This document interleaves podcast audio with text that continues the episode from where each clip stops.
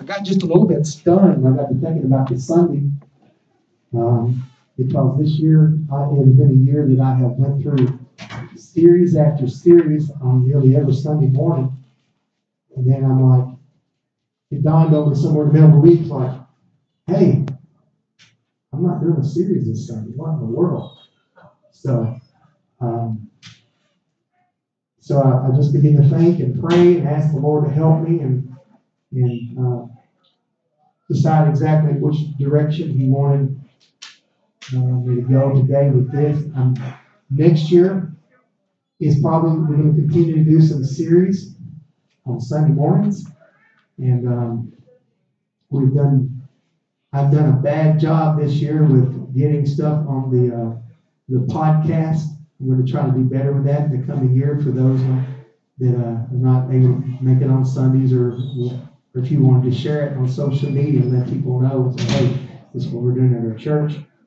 I hope to do better with that.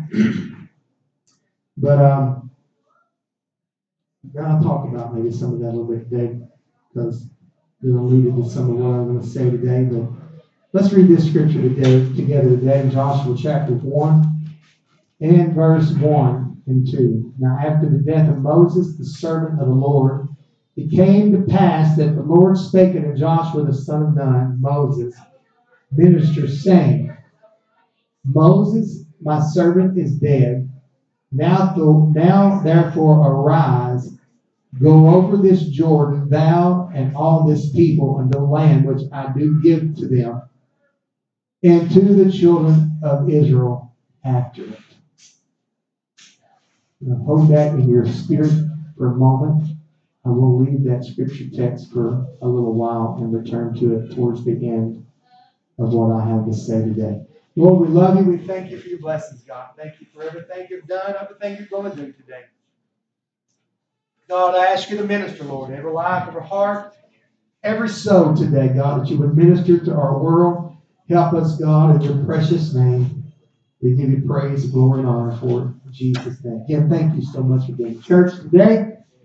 Her name is Dorothy Levitt, a British secretary who shocked uh, conventional society during the Edwardian times by becoming a race car driver. She was not only a race car driver, but she was a very good race car driver, winning race after race. In 1906, she set the woman's world record by going 91 miles per hour in a speed trial in Blackpool, England. She was called the fastest girl on earth. Some of us broke that record this morning coming to church. And amen. that same year, she wrote a book entitled The Women and the Car. It was described as a chatty little handbook for women who wanted to learn to drive. In it, Levitt championed the rights of women's motorists, saying there may be pleasure in being whirled around the country by your friends, your relatives, or in a car driven by your chauffeur. But the real, the intense pleasure comes only when you drive your own car. Sister Ashley, can I get an amen? But after her Among the driving techniques given in Levitt's book is this one. Women should carry a little hand mirror in a convenient place so they can hold the mirror aloft or at their side from time uh, from time in order to see behind while traffic driving in traffic. So many people kept a little mirror on the seat beside them, occasionally holding it in the air to find out who or what was following them. It wasn't until 1914 that car manufacturers acted on Levitt's suggestions and included a rear view mirror on vehicles as they began to sell them to the public with a rear view mirror. Now, you might not have ever thought about the history of how we had a rear view mirror. You might have been like me and just took for granted that the rear view mirror has always been on the car. But lo and behold, as I began to do some looking and studying with this, I found out that was just not true. Went to 1960. Today, we're thankful for our rearview mirror. Thankful for our side view mirrors. Because they have saved thousands of lives, including mine, and no doubt also yours. Remember, as we was heading to Texas this year, I don't remember exactly where we was at, but I just happened to look into my rearview mirror at just the right time to see the 18 wheeler in the front of it bucking up as it was slamming its brakes on and about to slam in the back of my vehicle when I decided, Brother Cliff, it'd be a good time to give it gas and go. And been for the rearview mirror, I would have been smashed in the rear end that day. And I know it's hard to drive if we're just staring into the rearview mirror all the time. And I know that that is a sermon all for itself for another time. I'm very aware that when we're behind the wheel, most of our attention should be devoted to the windshield, with only occasionally glancing at the, the mirrors, whether it's the rearview mirror or the side mirrors. And if some people were cars, their side mirrors and their rearview mirrors would be missing. Hear me out today. Because people refuse to look back. They say stuff like never back look, never look back, only forward. And I understand that there is a uh, multiplicity of quotes about the fact of how we never look back. You've heard me preach about how we can't live in the past and we can't stay there. You can do a simple Google search today and, and you would find countless quotes about never looking back. And no doubt I have used many of them. But today, uh, we got to understand that what's behind us and us moving forward are not equally exclusive today. In fact, I would probably, and I'm going to argue the fact today that it's very important in order for us to move forward, we've got to also look back. You see, the car without mirrors is not safe on the road. Why? Because while you have to be able to look forward, to move forward, we've also got to be able to look back sometimes to be able to move forward. Today, on this last Sunday morning of 2019 and of this decade, I want to talk to us for just a few moments on looking back to move forward. Sometimes we just got to look back to be able to go forward. Amen. You see, I understand. It's a car. And, and when we're moving, we're, we're usually going to go in one direction, and that's forward. Right? But like uh, like a car, you and I are designed to go from point A to point B and not in reverse. But still, let's think about the purposes of those mirrors on that car. We need to know what's behind us sometimes. Maybe you've never done it, but I know that I have jumped in the car not paying attention to the rearview mirror, thrown it in reverse, and just. I've jumped in a vehicle and getting ready to pull out. Maybe you've had to pull over on the uh, on the interstate or for on the side of the road and you get ready to pull out and you're about ready to pull out and decide to glance at that mirror and you're like, whew, I'm glad I didn't pull out just then. Or I have, I have been driving down the two, the four lane and then all of a sudden decide to change lanes and as I'm pulling over, looking in my rear view mirror, seeing how close I got to that vehicle behind me because I wasn't paying attention to what was behind me. You see, what if we want to change lanes and a, a car is driving, flying in our direction? What about the other critical uh, purposes of what the mirrors do? They, you see, mirrors, they're there for a reason. They're help to illuminate something that none of, none of us are like in our own lives, but we're thankful for in a car. And It is something that's called a blind spot. Perhaps you've been driving down the road and you've, you've noticed the 18 wheeler. I know Brother Cliff drove uh, 18 wheeler a lot in his lifetime, and Brother Donnie has too. and there's there's signs on the trucks. If you look on them and said, if you can't see me, I can't see you. What's he saying? He's saying you're in a blind spot of mine, and you need to be careful because although I'm going forward, I can't tell you're behind me. You see that the mirrors are made to illuminate our blind spots in a vehicle. But yet we don't always like to recognize the blind spots in our world. You see, you can try to parallel park without those mirrors, and it's not an easy task. You can try backing into a space without a mirror. You can't get good at it, but I want to tell you what, there's just some things you can't see. Matter of fact, in, in doing some research with this, I found that they're actually trying to eliminate the mirrors completely that everybody has a dash cam. No, I don't like that idea either. Especially since I had somebody tell me that if you have a dash cam and it goes out and you get pulled over, you get a ticket for it. Because it has to be in working order. You know why? Because they know the importance of you being able to see behind you. We need to see what's behind us. We need to see what's hidden from our sight to be able to reach our objective. Today, as we find ourselves on the last Sunday of 2019, with just a few days from a new year and a new decade, it should be a time for a year end and even a decade review in our lives. How many have been in church more than 10 years or right at 10 years? Some of us maybe five.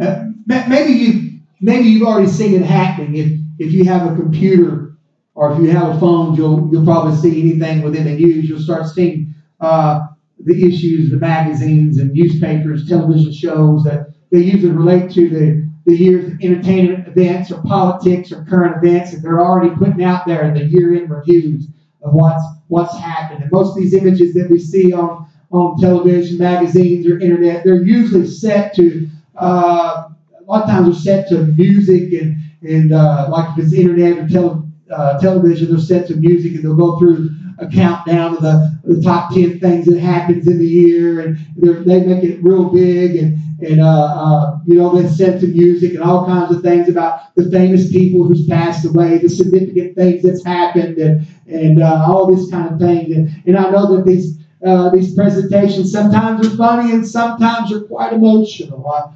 Um, my phone and my iPad alike, it, it, it's, uh, you know, this technology has gotten kind of so good. I can look at my, open up my pictures sometimes. It'll actually give me a review of the last month's pictures.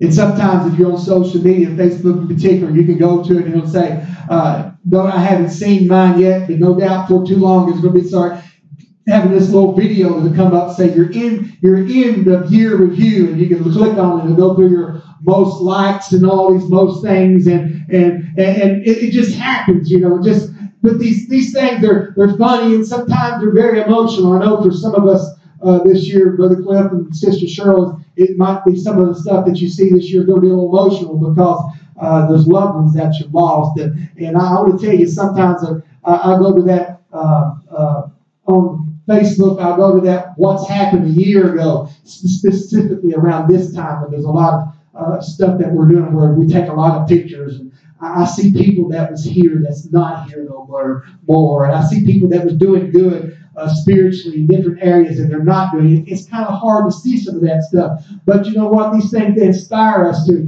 to look back over our past events of our lives. And, and sometimes we find ourselves asking ourselves questions about what we have seen and what we have learned, and we should ask those questions. And, and this is usually, uh, it should be followed by some inedible questions about, uh, uh, you know, what does this new year hold for us?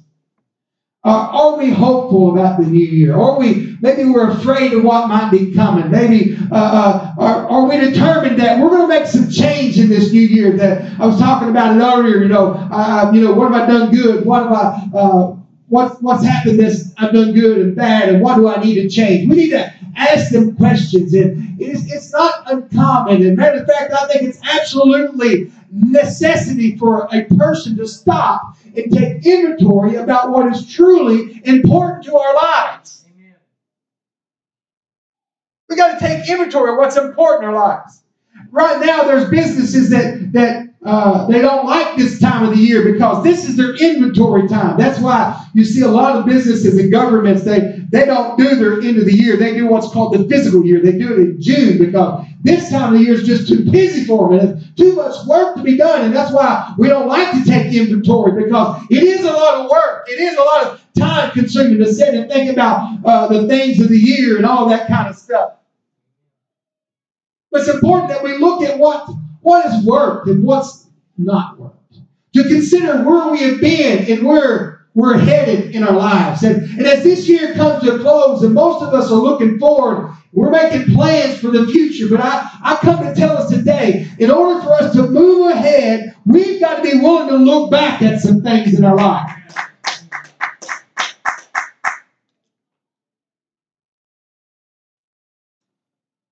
I have over the last two years, Brother Donnie, bombarded my mind with, with books, audio, reading, and sermons that is that is uh, centered around leadership and growth and, and going beyond where we are. And I have seen it numerous times the importance of setting and just reflecting about what's happened. The best leaders are always taking inventory and stock of their lives and asking and reflecting about where they are. And the best way to make improvements is for us to decide some things about what, what came before us, what's coming next, and, and how we're going to get there. In order for us to move forward, we've got to assess what we've learned about ourselves up to this point. George Santayana famously warned, no doubt you've heard the quote, didn't know who said it, but he said, Those who fail to learn the lessons of history are doomed to repeat it. It was Albert Einstein that penned the famous words that the definition to insanity is doing the same thing over and over and expecting different results. Dale E. Turner says some of us, some of the best lessons we ever learn are learned from past mistakes. The error of the past is the wisdom and success of the future. Do you know why WD 40 is named WD 40? The 40th try. It was, was it Franklin invented the light bulb? Isn't it Franklin? Who was it? Who was it? Who? Edison, that's right. Thomas Edison invented the light bulb. And each time he mess up, somebody say, talk about how the times that, you know, quit or whatever, and he made the statement something along these lines. He said, No, I've just learned how many different ways that don't work. We've got to understand that when the events of past consume us, when the past just totally consumes us. We have little interest in the future at all. But learning the lessons of life is important to look behind us. As a matter of fact, learning the lessons of life is a very common theme that we see throughout Scripture. There's way too many examples to, to absolutely go over them all, but I want to look at just a few principles just from a few scriptures today to address the issue that we're talking about today. The scripture tells us that, that, that God wants us to learn from our past. He don't want us to live in it. There's a difference between learning in your past and living in your past. And, and, and when we're stuck in the past, God, uh, when, when Israel was stuck in the past, God told Israel in, his, in Isaiah 43, 18 and 19, He said, Forget the former thing, do not dwell in the past. It's from different versions. Sorry, I didn't write down which one it was. See, I'm doing a new thing. Now it springs up. Do you not perceive it? I'm making a way in the desert and streams in the wasteland. He's telling us, hey, let's forget it. You've been through some things. But let's use that as, a, uh, as an example of, of what not to do or an example of how we need to change. You see, God wants us to learn the lesson of the past. But, Brother Donnie, He wants us to keep on moving.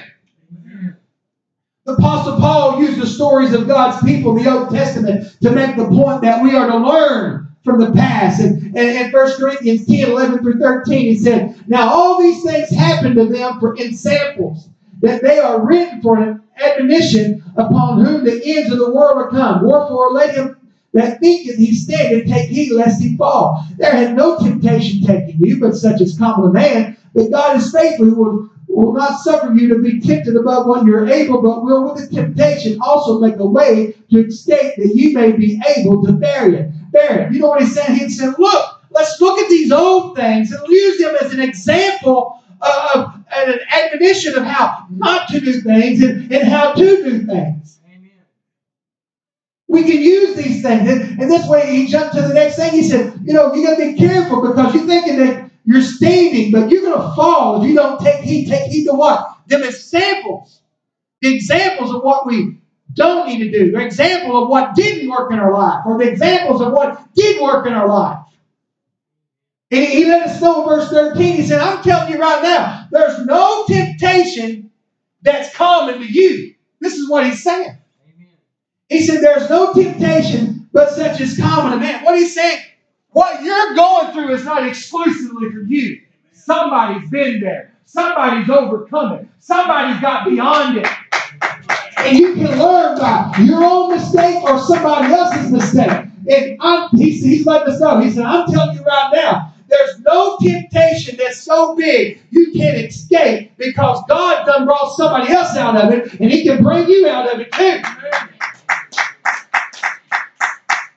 See, God wants us to remember to carry life's important values that we learn into our future. Want to tell you, there's some major spiritual truths. And there's some major spiritual values that are worth carrying forward. We see Paul it was talking about how Jesus was betrayed in 1 Corinthians chapter 11, verse 23 through 26. He said, For I have received of the Lord that which I also delivered to you, that the Lord Jesus, the same night in which we was uh, the same night in which he was betrayed, took bread. And when he had given thanks, he broke it and said, Take, eat. This is my body, which is broken for you. This do in remembrance of me. After the same manner, also he took the cup when he had supped, saying, "The cup in the New Testament in my in, in my blood, this do you, and oft as you drink it, in remembrance of me. For as often as you eat this bread and drink this cup, you do to show the Lord's death till he come." Well, probably most likely very soon, right here close to the end of the year, we usually try to do uh, uh, the sacrament, communion, foot washing, and all that stuff. And this is what Paul is referencing. He said, look, when we do that, why don't you take a little bit of the back don't you look in the rear view mirror a little bit of what Jesus done for you? And when you're taking that bread, you're remembering his broken body when you crunch it in your mouth. And when you're drinking that juice, you're remembering that blood that was spilled for you. You're remembering that day that Jesus was betrayed and how he still told him his friend. He, he's just telling us right here. Paul said, Yes, the past gave us some death. But look what we can learn from his death. I understand that, that we have suffered some things this year. We've been through some stuff this year. Some people's taking two steps back and five steps forward. There are some people that's took too many steps back and still there. There's some people that's took some steps forward, but they forgot where God's brought them from. And they need to be able to look back and recognize you're, if you're not careful, you're going to get knocked back. We got to understand something that, that the mirrors were put on that car for our protection. To keep us safe. I have found in my, in my trade in life, period, but I see it so often play out in my trade as a machinist. That when I get to thinking that I'm doing good, I scrap a piece and I cost the company money. But I learned that when I reflect, you know what happens, Brother Donnie? I get so confident in my ability to, to run the machines that I don't have to, I don't have to check myself. And I might write a program or I might set a tool and think that everything's all right and then approach that and just hit a go button or just turn a lever on that makes it go and not check it. And then all of a sudden, when I do check it, I realize I should have checked it first. And see, this is what I'm talking about right now today. Before we step into a new year and think we've got everything wrapped up where it needs to be, we need to check the mirrors in our life. Amen.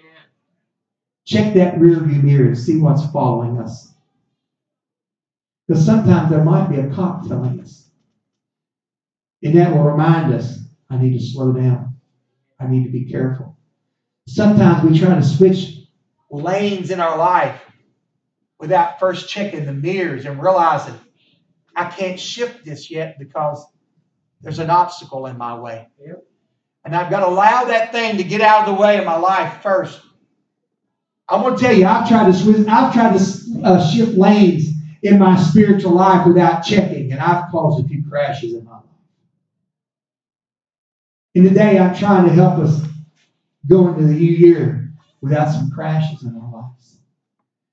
And I understand that when we're standing on the edge of something new, it's always scary.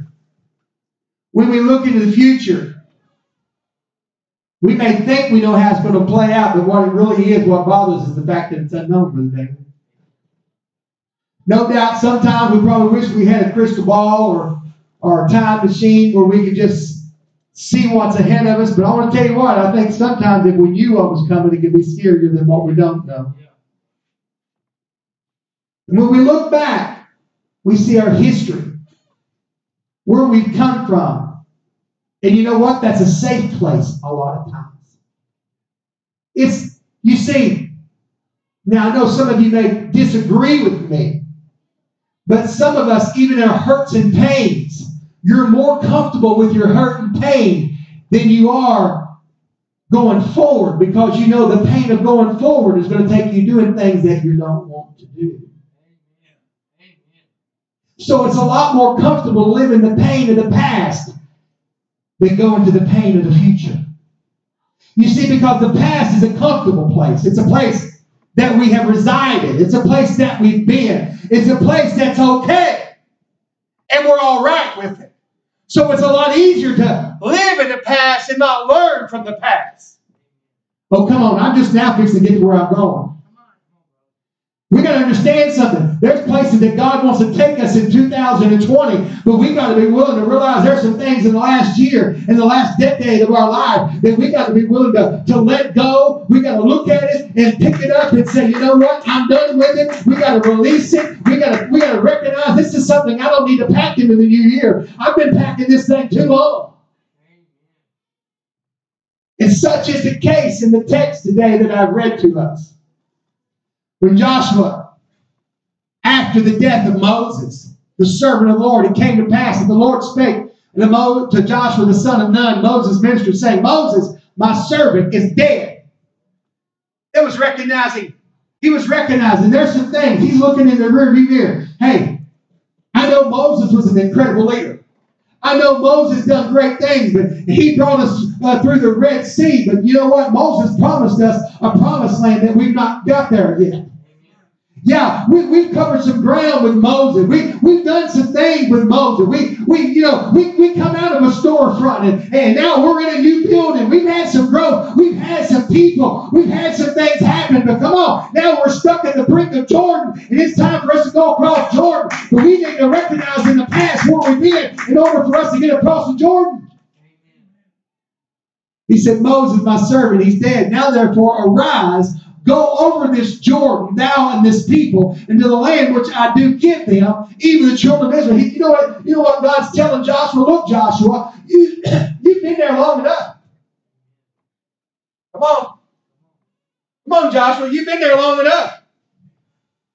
You see, because Israelite, the past 40 years, had been spent in the desert.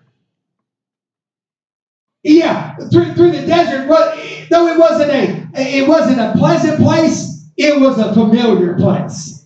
It was a safe place for the people of God. See, God had provided for them in that desert area. God gave them manna from heaven. He gave them quail to eat. He gave them water from a rock to drink out of. It was a comfortable place. It was a place that God had done great things for them. And it was an incredible place. But Sister, Sister Lois, they had dwelt there long enough. Because let me tell you what, we can get in spots in our life and we can just settle in and dwell there when God has got ideas that it's time for us to go into the promise that God has given us. And we get caught walking in circles in the promised land, even though the shoes don't wear out, and even though there's food for us to eat and there's water for us to drink, we get caught in the circle of life and we get stuck there. And we're not willing to look at why we're there in the first place and realize that, hey, this is just a temporary spot and God wants me to go forward, but if I'm not willing to embrace why I'm where I'm at now, I'll never go forward. Yeah, they got food to eat, provided over the last 40 years. Incredible things had happened. God had brought them out of Egypt. They had seen the plagues uh, uh, uh, that, that was on the, the Egyptian. They had seen, that had the Red Sea experience. Uh, they, they'd seen protection from Pharaoh and his army. Uh, you see, God, God had provi- provided one of the best leaderships that there had ever been on the face of the earth with Moses. Never was there a man like Moses that spoke to God face to face, that gave us the Ten Commandments, that gave us uh, the Torah, the Old Testament uh, laws, and, and never had there been a man like that. And they was led by a pillar of fire by night and a, a pillar of fire by night and a cloud by day. And he, he had fellowship with them. He had given them law. I'm sure the Israelites thought about uh, the past a whole lot. We know that at the time they, uh, we even know that they, at times they wanted to go back to Egypt where, where it was warm and secure and they had all that stuff. You know what? There's times, some, and I say prophetically in this place today, that you're stuck living in the past and you think it's easier to pass than it is the future. I felt that in the Holy Ghost. And God said, it's time to get out of that spot. And the way we're going to get out of it is we got to be able to look at where we are in these rear view mirrors. And we got to look at that great big windshield. You know, there's a reason that mirror is smaller than the windshield. Our past has to be smaller than our future. But nevertheless, that past is important because it's what pushes us and propels us into the future. All the heartaches of the desert life. I guess that they were a bit concerned about leaving the desert after calling their home for 40 years, but God had more in store for them. God has more in store for us. He has a future planned out for us. He wants us to take the ground for Him, eh, to, to, to, to do our part to see Marion and Western Kentucky and even this world taken, and hallelujah, and that there's revival that happens. To grasp the future, we need to do some things in our world. God had more in store for the Israelites than being desert dwellers. I'm here to tell us today, God's got more for Harvest House as a whole and as individuals in this church than to be desert dwellers like we have been for the last several years here. He had a promised land that was picked out for them. He had plans for them, and it involved the nation of Israel crossing over from the desert into the new territory and taking ground for him. Verse 2, we read how he, he, he told them, It's time to cross the river into the land I'm about to give you. I didn't read it, but verse 3 he said, I'm going to give you every place where you set your foot that I promised to Moses. I'm going to give it to you. Amen. I'm telling you right now, there's some land that God has promised some of us in this building today. He said, you know what? It's time. It's time for us to leave the desert and cross over the Jordan. We got to cross over. I've got everything that's been promised to us in this church. It's time. Verse 4, he said, Your territory is going to extend from the desert to the Lebanon and from the great river of the Euphrates all the way to the Hittite country and the great sea and on west. He's telling them how big how much more there is out there for them. Verse 5, he goes on and said, No one's going to be able to stand up against you all the days of your life. As I was with Moses, so I will be with you. I will never leave you nor forsake you. We are afraid that God's going to leave us and forsake us, so it's more comfortable to stay in this desert land and to leave this spot, praise God, and go to the promised land and cross that Jordan River. Joshua chapter 3 and verse 1 through 3, it said that Joshua rose early in the morning and they removed from Shittim and came to Jordan, and he and the children of Israel and lodged there before they passed over, uh, passed over the river. And it came to pass after three days that the officers went through the host and they commanded the people, saying, When you see the ark of the covenant of the Lord your God, and the priests, the Levites, bearing it, then shall you remove from your place. I love the King James render of these words and go after it. I want to tell you what needs to happen in this church today with some people. You've been there long enough. I've been here long enough. It's time to get up from where we are and go after it. We've been here long enough, Brother Donnie. I've been at this spot long enough. I'm ready to go forward. I'm ready to move forward.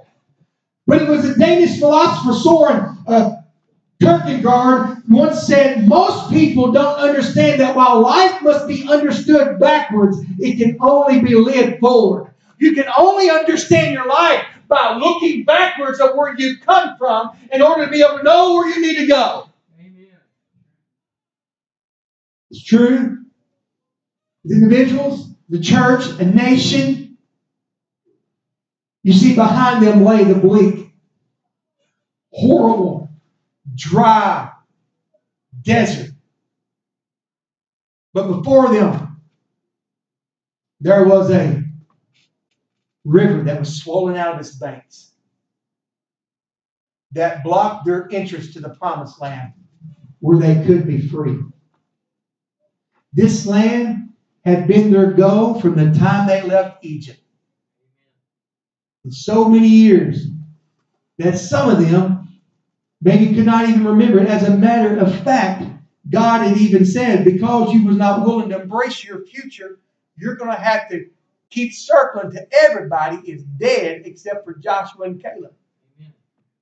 So some of these had only heard about the promise. You know what? Some of our kids has only heard about the promises, what God's got for us. And Brother Donnie, it's time for us to leave where we are and go to a new place. All they knew was that they needed a land of their own. They, they, they needed a place that they could call their own and become have create their own identity. And I'm telling you today, you know what? They, they had had some good people. They had followed Moses and all that, but now Joshua, he is a new leader. And he was faced with a challenge, a challenge unlike any that he had ever seen in his entire life. And Joshua needed to lead them to a new new and unexplored, uncharted territory, but standing at the bank of that Jordan River, he realized this was going to be a big task. As Joshua glances over his shoulder, I have to envision him as he stands on the brink of this river. And he has the priest ready with the ark. I have to think that he probably glances over his shoulder, Brother Donnie. I don't know where they crossed. I don't, I don't know specifically. The Bible tells because you see, Joshua had been crossed that river once. Him and eleven other spies had crossed that river. He knew what was over there. I'm going to tell you, there's some of us we've crossed that river. We just hadn't moved in yet.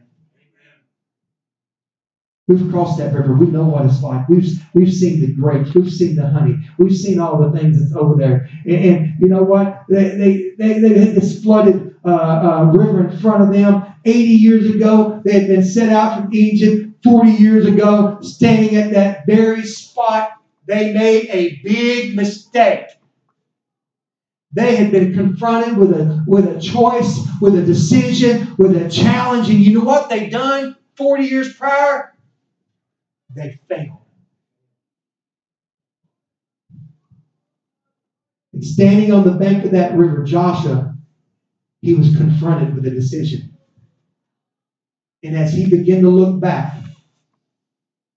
the years of desert sands and the years of aimlessly wandering around in circles and in, in, the wilderness. This stuff absolutely was on his mind. And he looked across that river, knowing that on the other side there was there was cities that was armed. There was cities like Joshua that was fortified.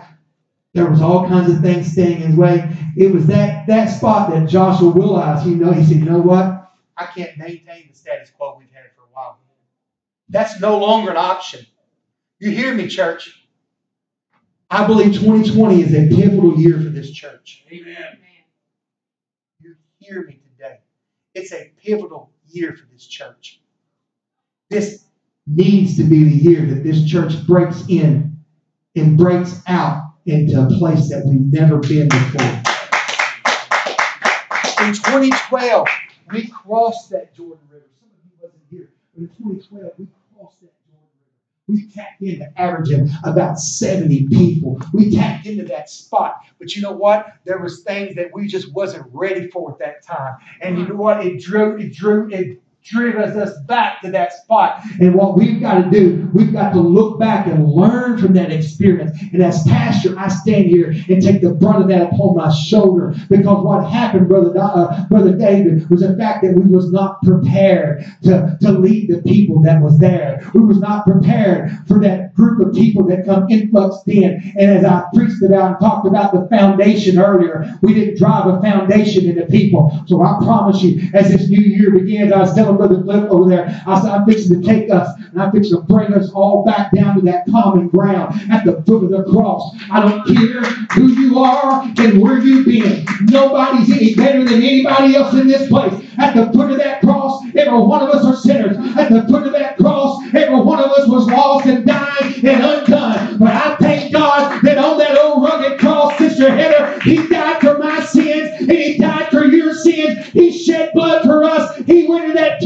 me. He went in that tomb for you. And He was resurrected for everybody in this place. And we got to understand something. We're fixing to cross over into the promised land. And we're not going to do it, praise God. We're going to be knocked back if we don't look at our past. Hallelujah. Look in the rear view mirror of our past and understand for us to move forward, we've got to learn from our mistakes.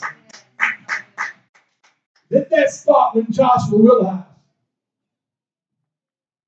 it's time to go You know what he done? This time, they didn't go in there and spy out the land. You know what they done this time? Let's send out the glory first. They put that glory on the place that it rests and resides on the priest, the leadership. And as they stepped into that water, I, I have to envision, no doubt, that priests as they was beginning to step in that water. You have to envision this.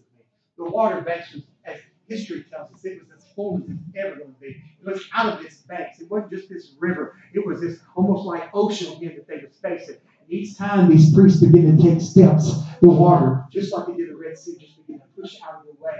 They had learned, Joshua had learned from the mistakes in the past. And he learned the fact that they'd come back and, and, and, try to say, okay, you know, you think we can do it, we can't do it. No, Joshua's like, I'm not doing it this time. I'm going to tell you what we're going to do. We're going through it this time. We're, I'm telling you right now, we're going to have a Bible in Harvest House in 2020. With or without you, we're going to have the Bible. But we're going to find some people that's hungry. We're going to find some people that's desperate. We're going to get some people. And then we're going to do what we're going to do. We're going to put the glory on the leadership and we're going to start walking. You know what? We all get the idea that they walked across the river and stood on the other side as everybody else passed through. No, they went stood in the middle of.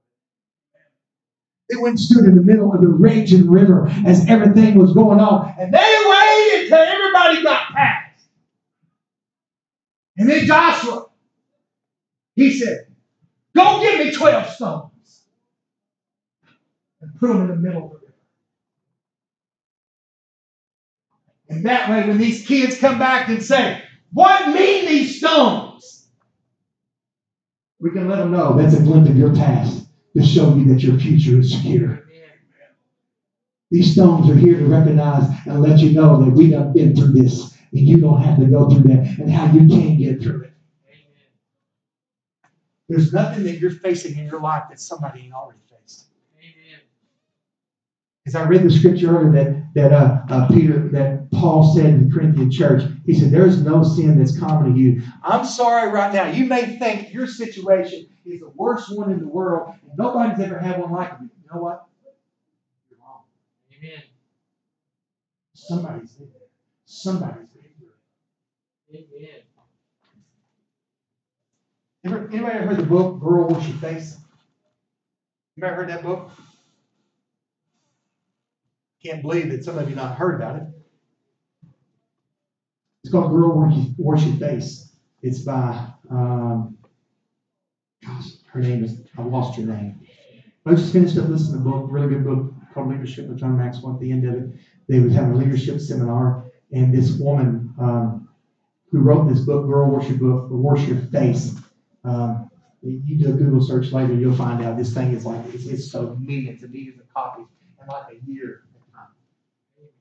The woman who wrote this book, I, I, at the end of this, they had this in the book that I listened to. Uh, she got up and she began to uh, uh, speak in this seminar, and, and John Maxwell was her uh, uh, one of her uh, mentors that heroes and inspired her to, to make her life better. But she began to is it Rachel Hollis? Girl, where she face?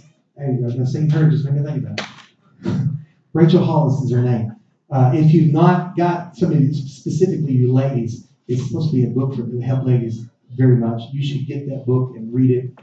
Uh, I haven't read it. I think Bethany's been reading. It's supposed to be a really good book. But the point I'm trying to make is this: that this woman, she has no college education. She has no writing classes whatsoever. But she said, I was listening to this, and after the book, she was saying, I'm telling you right now, all I done was got hungry to be more. And I figured out that all I have to do, there's a great, great resource out there. And she said, I'm going to tell you what it is. It's G O O G L E. You know what that is? It's called Google. And she Googled the things that she was wanting to grow in, and she began to find all these leadership people, and she began to watch, read books. She began to watch YouTube videos and all this stuff. And now then, this woman said this year, this is 2018, she, her company, and they're going to understand this in about two years, okay? Her company is going to close out the year with eight figures. One book. They turned into multiple books. And she said they're on track to double that for 2019. What, what are you trying to say, brother? I'm trying to tell you right now that if we're going to go farther in this next year, there's some things we need to do. Number one, we've got we've got to uh, make sure that uh, what you got to ask yourself some questions. We'll give you some questions. I'm gonna close here today. I want you to ask yourself these questions. What defined you the most the past year? What defined you the most this past year?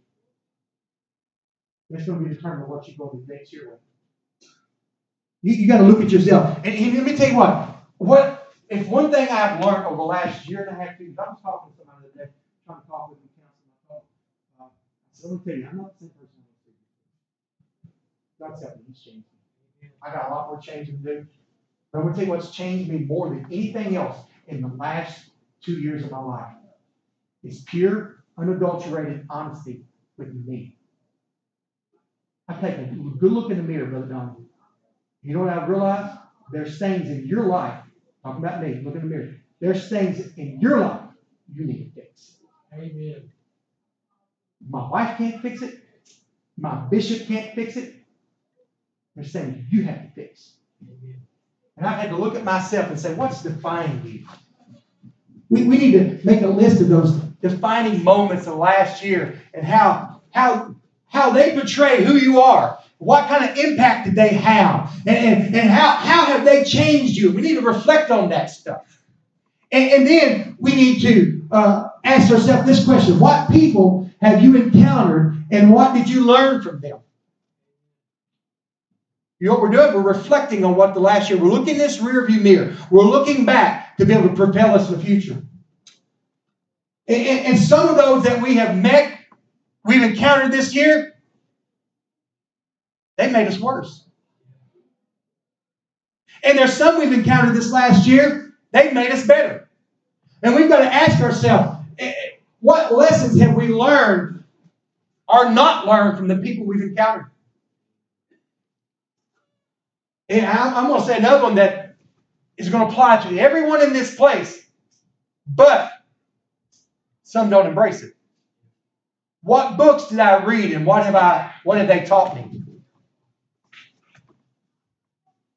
Somebody said, I don't like reading books.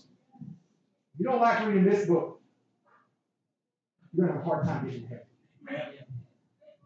Today, you may say, I can't read good. There's no excuse today.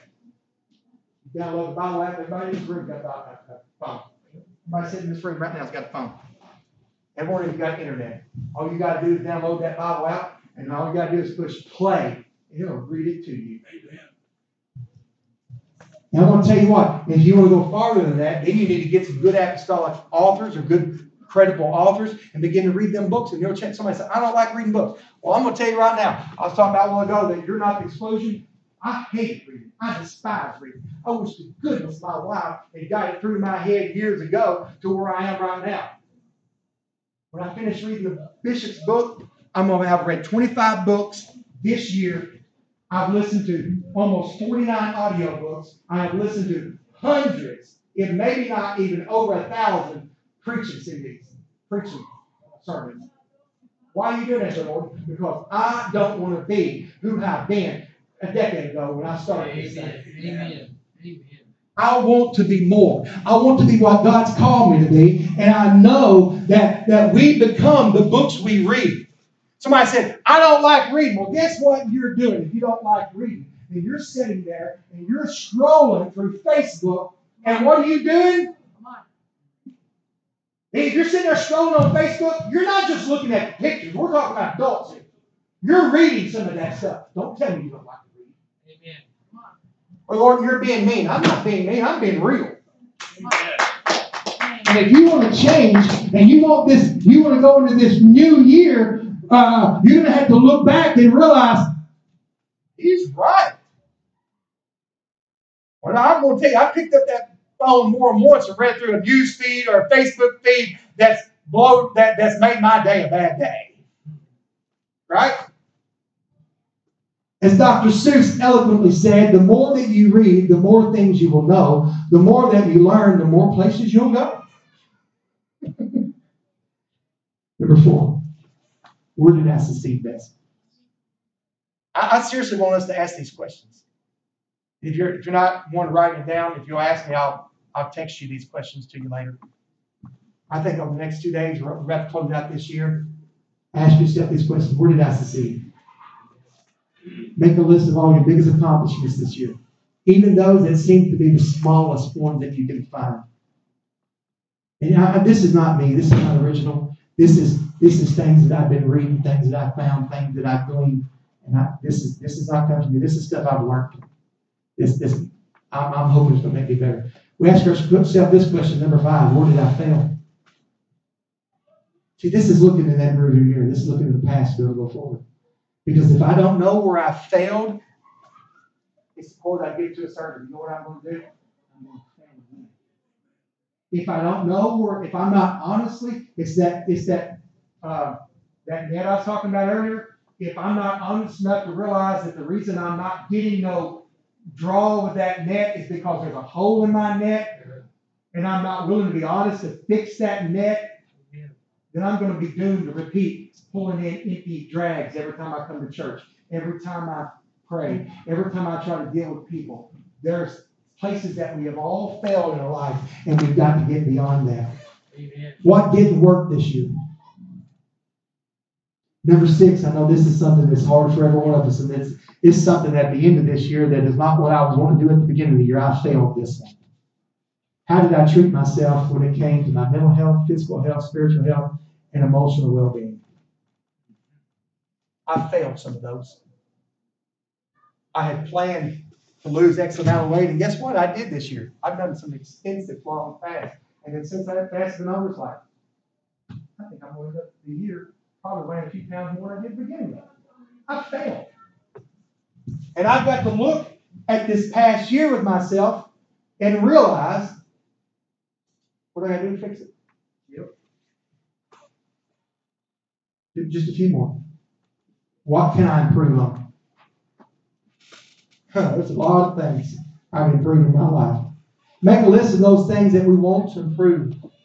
Look to see where we can do better this next year, where we can uh, uh, fix some little things. And the way to make a major impact is we've got to get serious. We've got to get serious about improving ourselves. I'm going to tell you right now, there's some people that I pastor, and I have tried my best to say, look, you can be more, you are more, and you can do better. Sister Michelle, we've got, it goes back to us, we've got to be honest, and we've got to see ourselves for what we really are. And we've got to actually say, yeah, I didn't do well with this. What do I need to stop? What's not working for you? We're talking about the talking about my health. I tell you what's not working for me is to that cabinet after nine o'clock. Let me get more real. I'll tell you what's not working for me is after nine o'clock, open up a phone or turning on the TV. It's not working for me. That's not helping me spiritually. You know what's not working for us is we, that's the first thing we pick up in the morning. What, what, what do we need to stop? There's some things we need to stop. There's some friends you need to stop messing with. There, there, there, there's some shows you need to quit watching. There, there's some things that just needs to stop. What isn't working? And Maybe you're carrying too much load. Maybe you're working too much. Maybe, you know, we go, we can take a sermon on that. And a couple more things. What can we be grateful for? What can we look back through this year and be grateful for? I'm, this year, I'm, I'm grateful for everything that's called me pain. You may think I'm crazy. What I'm more grateful for this year than I'm, I'm dead serious. What I'm more grateful for than anything else in this year is everything that's caused me pain this year. I love, I'm grateful for my wife and my family. But I'm going to tell you, because of the pain that I felt this year, I feel like, and I may be wrong, but just evaluating myself, I feel like I've grown more this year than I ever have in my life because of the pain that I've suffered. Amen. But what are you grateful for? And it, it's not just pain, it's all kinds of things. And last here, definitely not least, is what do I need to start? What do I need to start? Sister Cheryl read something on, on social media. She said this person was asking for suggestions about good habits that she could start in the new year. And this woman was asking, she said, My she said this, she was making this plan. She said, This is my plan for the new year. That every month I'm going to work on starting a new good habit. So she's going to try to add 12 new habits to her in this new coming year, that's good. That's a good idea. I like that. And I, I don't, I, I guess I'm not, I don't know who it was. Maybe somebody she's friends with, went to school, work, whatever. And uh, I, I wanted to go, I'd like to go back and find some, what's people telling me? Because if it is a good habit that somebody else is doing that may help me. I want to do it. I, I close with this scripture today. I know I've been in the middle of preach, preach, treat mode pasture, mow, whatever. This is me. This is my passion. This this is. I, I don't want to stay in the wilderness, sister, sister Val. I don't want to stay. I don't want to stay walking around in circles. I, I want to be Samson. Hear me out. Before I close this last script, I want to be Samson. Samson thought he was big enough that he didn't need anybody else. Amen. You know what he found himself doing? He found himself blinded, going around in circles, just like the children of Israel had the grinding him. But finally, they decided they would make sport of him. You, now listen what listen what Samson done. Yeah, his eyes was gone. His sight was gone. That's a picture of the church right now. We've got an older generation that they don't see like our younger generation that's coming on. Amen. Y'all know we got some millennials and Gen Zs that's nuts and crazy, but we got some phenomenal young people that's coming up. You know what he done? Samson said this. The young man that was with him, he said, Lead me to the pillars. He was willing to face the fact that he couldn't see as good as he used to and to reach back to a generation that had the strength and the vision to take him where he needed to go. Amen. God's blessings some incredible young people in the church. Amen. They need us. We need them. Amen. But Samson was willing to learn from his past, to allow someone to help him. If, if Samson would allow somebody to help him in the past, his mom and daddy tries to Samson, why are you doing this stuff? Amen. You know you're not supposed to do that. When he learned from his lesson, he learned his lesson by looking in the past. The Bible says that his death, he killed more Philistines than he did in the time that he lived. I close with this today, Philippians 3, verse 12 through 14. Not as I, though I had already attained, you stand with me. Not as though I had already attained, either were already perfect, but I follow after, if that I may apprehend that for which also I am apprehended of Christ. Brethren, I count not myself to have apprehended, but this one thing I do, forgetting those things which are behind, reaching forth from those things which are before, I press towards the mark of the prize of the high calling of God in Christ Jesus. You might say, well, the Lord, that scripture says forgetting those things in the past. He does say forgetting those things in the past, but you can't forget something that you don't recognize. In order to forget something, you first have to come to terms with it. If you don't, you'll never. There's some that needs to forget them debts that you feel like somebody owes you. You need to forgive them so you can forgive it. You need to, there's some, I'm not gonna go there, I've been long enough, I'm done with it. I, I, I want us today to come, pray at your seat, and let's just talk to God. Let's take a reflection moment on the altar today and say, God, remind me of where you brought me from. Remind me of the things that I don't need in my life.